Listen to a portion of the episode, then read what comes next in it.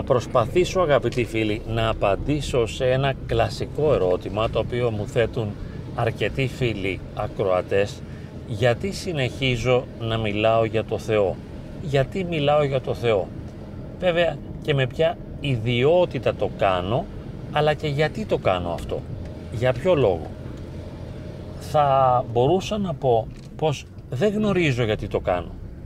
Δεν είναι μια συνειδητή επιλογή. Δεν είναι κάτι δηλαδή που το κάνω επίτηδες. Ενώ κάθομαι χαλαρά και άνετα και λέω τι να κάνω, τι να κάνω, ας μιλήσω λίγο για το Θεό. Ή ενώ γνωρίζω πως θα μπορούσα να μιλήσω για κάτι άλλο, να αρχίσω να μιλάω για το Θεό. Δεν γίνεται έτσι. Μιλάω για το Θεό γιατί προκύπτει αυτό από μέσα μου. Είναι σαν μια εσωτερική ανάγκη. Σίγουρα δεν είμαι ένας Άγιος άνθρωπος. Δεν είμαι ενάρετος. Δεν είμαι διδάσκαλος. Δεν είμαι θεολόγος. Δεν διεκδικώ ότι ορθοτομώ τον λόγο της αληθείας της Ορθοδοξίας. Απλά με μια σχετική ελευθερία και έναν αυθορμητισμό εκφράζω προσωπικά βιώματα, εμπειρίες και προβληματισμούς χωρίς να έχω ένα συγκεκριμένο σκοπό. Οι ψυχολογικές ομιλίες έχουν και μία σκοπιμότητα και μία λειτουργικότητα ότι μπορούν να με κάνουν περισσότερο γνωστό στον κόσμο και έτσι να αυξηθούν οι επισκέπτες, οι άνθρωποι δηλαδή οι οποίοι ζητούν από μένα ψυχολογική στήριξη και αυτό μπορεί να με βοηθήσει να εργαστώ και να κερδίζω περισσότερα χρήματα.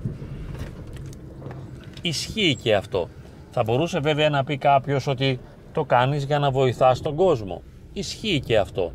Ή ότι είναι μια εσωτερική ανάγκη να μιλήσεις, να εκφραστείς, να εξωτερικεύσεις, να βγάλεις προς τα έξω τους προβληματισμούς σου, τη σκέψη σου, όλα αυτά που ενυπάρχουν μέσα σου. Είναι και αυτό.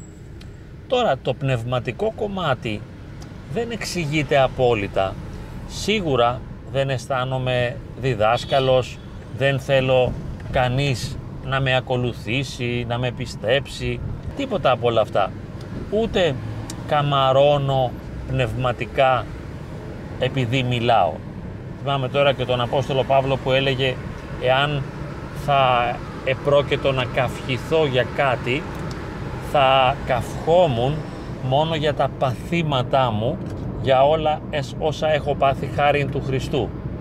Εγώ παθήματα χάριν του Χριστού δεν έχω οπότε δεν έχω κανένα λόγο να καυχηθώ δεν σημαίνει κάτι για μένα εάν δηλαδή βρεθώ στο βήμα του κριτή Θεού ας πούμε εικονικά και μεταφορικά παρουσιάζομαι στον Απόστολο Πέτρο μετά το θάνατό μου και μου λέει τι κάνεις εδώ και τι γυρεύεις ας πούμε να μπεις στην πόρτα του παραδείσου και να μπεις μέσα στον παράδεισο; Δεν θα του πω α ξέρεις εγώ μιλούσα για το Θεό σαν να δικαιούμαι τώρα κάτι σαν να έκανα κάποιο κατόρθωμα.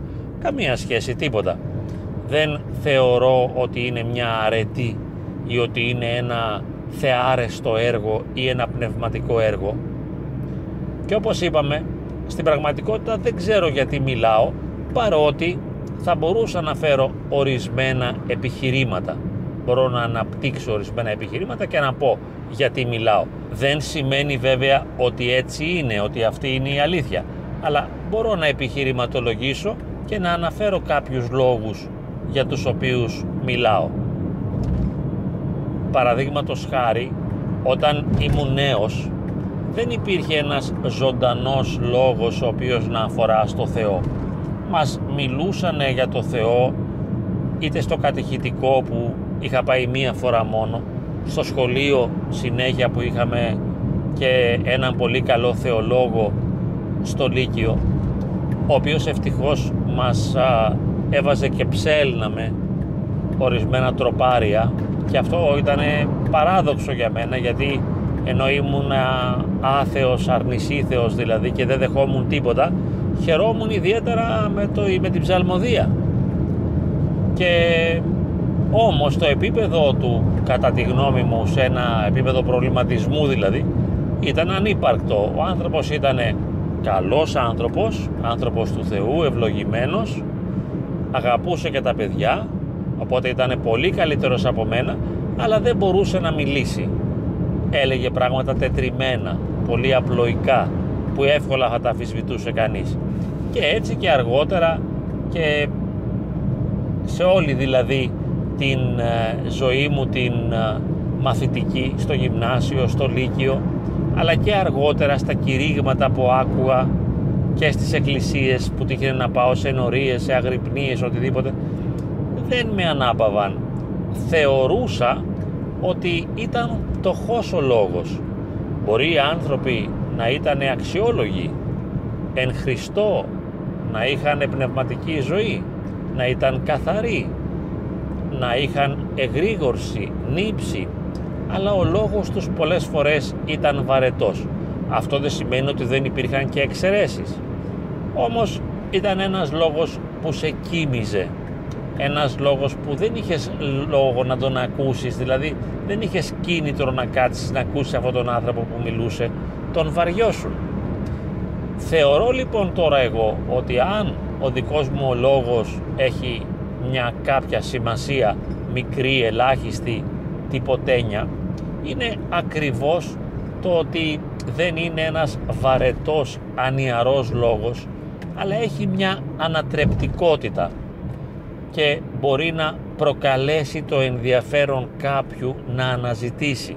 Να πει δηλαδή, για κάτσε ρε παιδί μου, αυτός ο προβληματισμός από πού πηγάζει, πώς διαμορφώνεται με αυτόν τον τρόπο αυτή η σκέψη. Μήπως να διαβάσω κάποιο βιβλίο σχετικό, να αναζητήσω, να ψάξω, να μάθω αυτό μόνο θα μπορούσε να γίνει. Θεωρώ λοιπόν ότι ο λόγος είναι ανατρεπτικός, είναι προκλητικός και ίσως κινητοποιήσει κάποιους ανθρώπους να αναζητήσουν την αλήθεια στον χώρο της Εκκλησίας. Αλλά δεν είναι αυτός ο βασικότερος στόχος γιατί όπως είπαμε δεν υπάρχει στόχος. Απλά εκφράζομαι εξωτερικεύω σκέψεις κοινωνώ με έναν τρόπο απλοϊκό και ασφαλή όντας μόνος δηλαδή και διανύοντας μια χιλιομετρική απόσταση αξιοποιώ αυτό το χρόνο εξωτερικεύοντας και εκφράζοντας προσωπικές εμπειρίες και σκέψεις. Πράγματα που θαυμάσω, πράγματα που αγαπώ, πράγματα που με συγκλονίζουν. Και θα μου πεις τώρα σε συγκλονίζει ο Θεός η αγιότητα, η χάρη του Θεού; Ναι με συγκλονίζουν αυτά από τις μικρές ελάχιστες γεύσεις που έχω πάρει στη ζωή μου θεωρώ ότι είναι κάτι το κορυφαίο, ανυπέρευλητο τίποτε άλλο δεν μπορεί να συγκριθεί με αυτό. Δηλαδή τίποτα δεν είναι τόσο σημαντικό και σπουδαίο όσο η χάρη του Θεού. Ως γεύση εάν αισθανθεί κανείς στην καρδιά του έστω και λίγο το άγγιγμα της χάριτος του Θεού αυτός ο γλυκασμός της καρδιάς είναι κάτι το ανεπανάληπτο, το σπουδαίο, το σημαντικό και δεν μπορεί κανείς να το αλλάξει με κάτι άλλο ούτε βέβαια μπορεί και να το λησμονήσει. Δεν ξεχνιόνται αυτά τα πράγματα. Βέβαια θα μου πείτε και άλλα σημαντικά και σπουδαία τραυματικά γεγονότα ή θαυμαστά γεγονότα. Δεν ξεχνιούνται. Αν για παράδειγμα κάποιος πάει ένα ταξίδι και κάνει ένα σαφάρι στην Αφρική. Κάτι θα του μείνει, κάτι θα του αφήσει. Για να μην πούμε άλλες εμπειρίες. Θυμήθηκα τώρα κάποτε που με επιτέθηκε ένα πολύ μικρό σκυλάκι και με δάγκωσε. Και πήγα μετά στο νοσοκομείο. Δεν ξεχνιέται αυτή η εμπειρία ή ένα τρακάρισμα που είχαμε το αυτοκίνητο. Δεν ξεχνιέται ή ο πρώτος έρωτας. Δεν ξεχνιέται. Καταλάβατε είναι σημαντικά συγκλονιστικά πράγματα. Εάν έχει κάποιος ερωτευθεί είναι δυνατόν εάν έχει ζήσει μια αυθεντική ερωτική εμπειρία βαθύτατη και συγκλονιστική μπορεί να ξεχάσει τη σημασία και τη σημαντικότητα του έρωτα; Και εάν επικοινωνεί με τους ανθρώπους δεν θα εξέφραζε το βίωμα αυτό το ερωτικό; Δεν θα ήθελε να μεταφέρει στους άλλους αυτή την εμπειρία; Να τους πει κοιτάξτε εδώ υπάρχει αυτή η ανθρώπινη δυνατότητα. Την έχετε αξιοποιήσει, έχετε ζήσει τον έρωτα. Με ανάλογο τρόπο, εάν έστω και για λίγο κάποιος έχει αισθανθεί την παρουσία του Θεού, αυτό δεν το λησμονά. Και μετά αρχίζει και φωνάζει, ανακοινώνει, εξωτερικεύει. Κοιτάξτε υπάρχει αυτή η ανθρώπινη δυνατότητα να μετάσχει κάποιος στη χάρη του Θεού και να γίνει ολόκληρος ανάπαυση, χαρά, γλυκύτητα. Θα μου πεις παν ρήμα αργών. Ωραία, όλες οι λέξεις δεν έχουν σημαντικότητα, δεν ξυπνούν, δεν αφυπνίζουν κάτι στον άλλον. Πολλές φορές είναι νεκρές λέξεις, πέφτουν κάτω και χάνονται. Εντάξει, μα και εγώ δεν θέλω να πετύχω τίποτα το συγκλονιστικό. Δεν θεωρώ σημαντικές τις βιντεοσκοπήσεις, τις ομιλίες ή τα κείμενά μου. Τα θεωρώ απλώς το δικό μου τρόπο να εκφράζομαι, να επικοινωνώ, να βγάζω προς τα έξω θέματα τα οποία είναι σημαντικά για μένα. Χωρίς όμως να προσδοκώ κάτι, να περιμένω κάτι ή να έχω την εντύπωση ότι αυτό που κάνω είναι ιδιαίτερα σημαντικό και να απαιτώ μάλιστα και κάποια πνευματική μισθαποδοσία.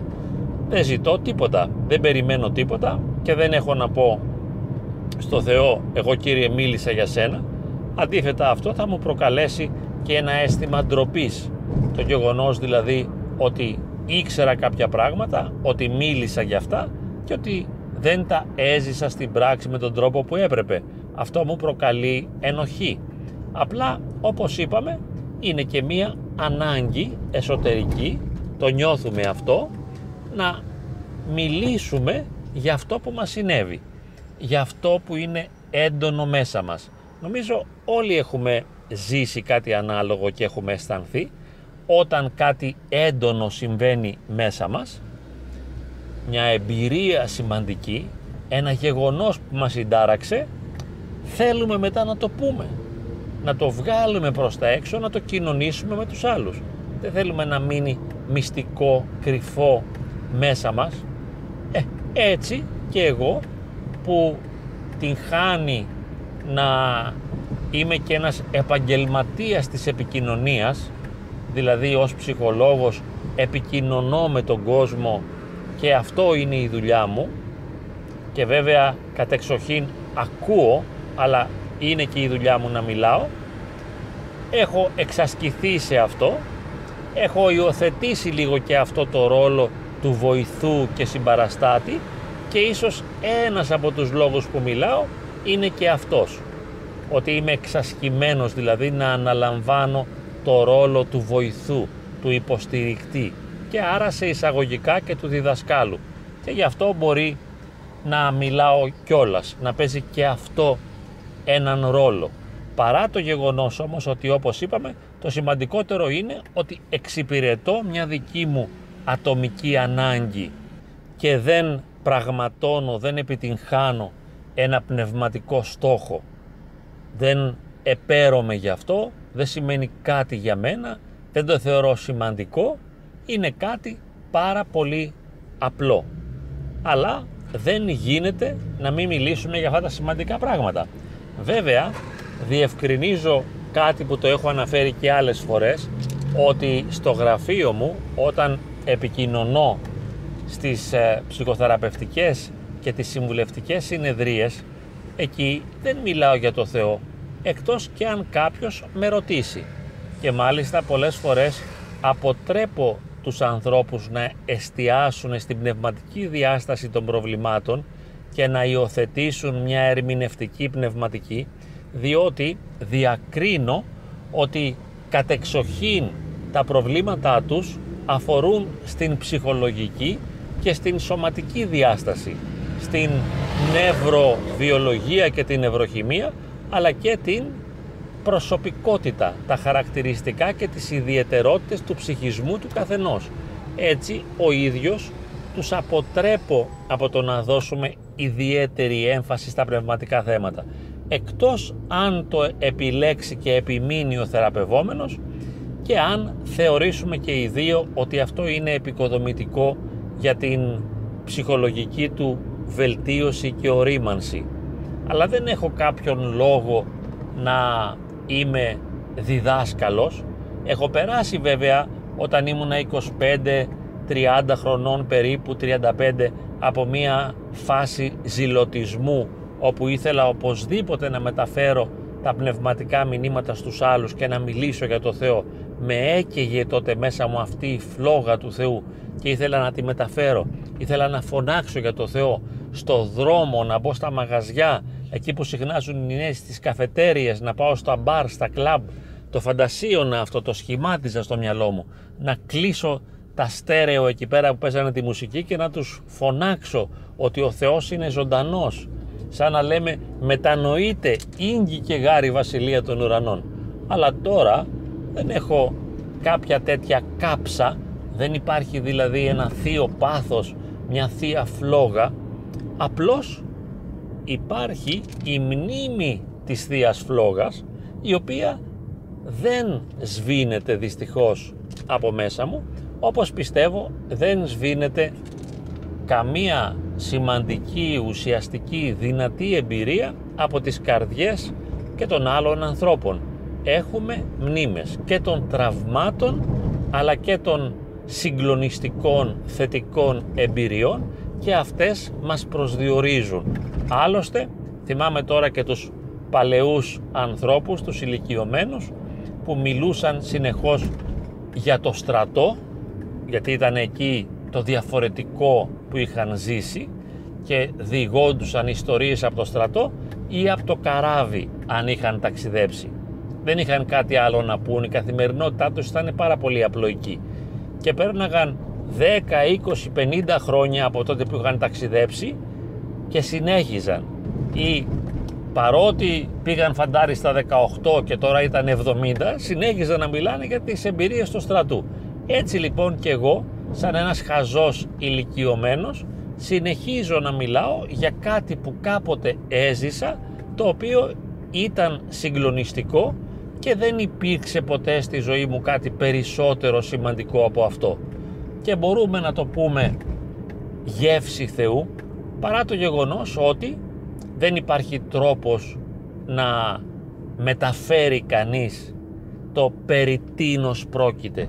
Τι είναι αυτό δηλαδή, τι θα πει γεύση Θεού, τι θα πει γεύσαστε και είδετε ότι Χριστός ο Κύριος, γευθείτε και θα γνωρίσετε ότι ο Κύριος είναι καλός και αγαθός; Δεν σημαίνουν τίποτα όλα αυτά. Σαφώς και κάποιος θα χρειαστεί να λάβει προσωπική εμπειρία και να αισθανθεί και να νιώσει την παρουσία του Θεού.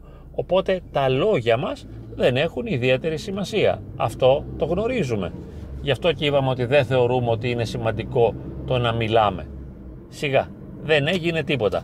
Απλώς περνάει η ώρα. Και χαίρομαι που κάνω τις βιντεοσκοπήσεις στο αυτοκίνητο, διότι πραγματικά περνάει η ώρα. Δηλαδή, έχω 10-20 λεπτά και λέω κάτσε να μιλήσουμε, να περάσει και η ώρα στο αυτοκίνητο. Άρα δεν το σπουδαιολογώ. Είναι κάτι που γίνεται με μεγάλη απλότητα. Θα μπορούσαμε να πούμε και με κάποια προχειρότητα. Τώρα, εάν κάποιος δεν θέλει, ευτυχώς επειδή αυτά ανεβαίνουν στο YouTube, δεν παρακολουθεί τις βιντεοσκοπήσεις. Είναι πάρα πολύ απλό, δεν το επιβάλλονται. Αδιαφορεί και τελειώσαμε. Κανένα πρόβλημα. Δεν χρειάζεται να δείτε ή να ακούσετε κάτι από μένα. Πολύ απλά δεν με παρακολουθείτε και ξεμπερδεύετε. Ε, εάν κάποιος θεωρεί ότι κάτι του λέει ο λόγος, κάποιες φορές δηλαδή κάτι σημαίνει για αυτόν, κάτι ξυπνά μέσα του, ας το ακούει και ας ελπίσουμε ότι κάτι καλό μπορεί να βγει. Καλό είναι αυτό. Αλλά δεν είναι ο στόχος. Ο στόχος δεν είναι να βοηθηθεί ο άλλος, να λυτρωθεί, να αλλάξει, να μετανοήσει, να σωθεί. Ο λόγος είναι εγωκεντρικός δυστυχώς. Είναι να μπορέσω εγώ να επικοινωνήσω και να κοινωνήσω, να βγω δηλαδή από τη μοναξιά και την ερημία και να μιλήσω να εξωτερικεύσω κάτι το οποίο είναι σημαντικό για μένα και με έχει συγκλονίσει. Και ελπίζω να με συγχωρήσετε για όλο αυτό.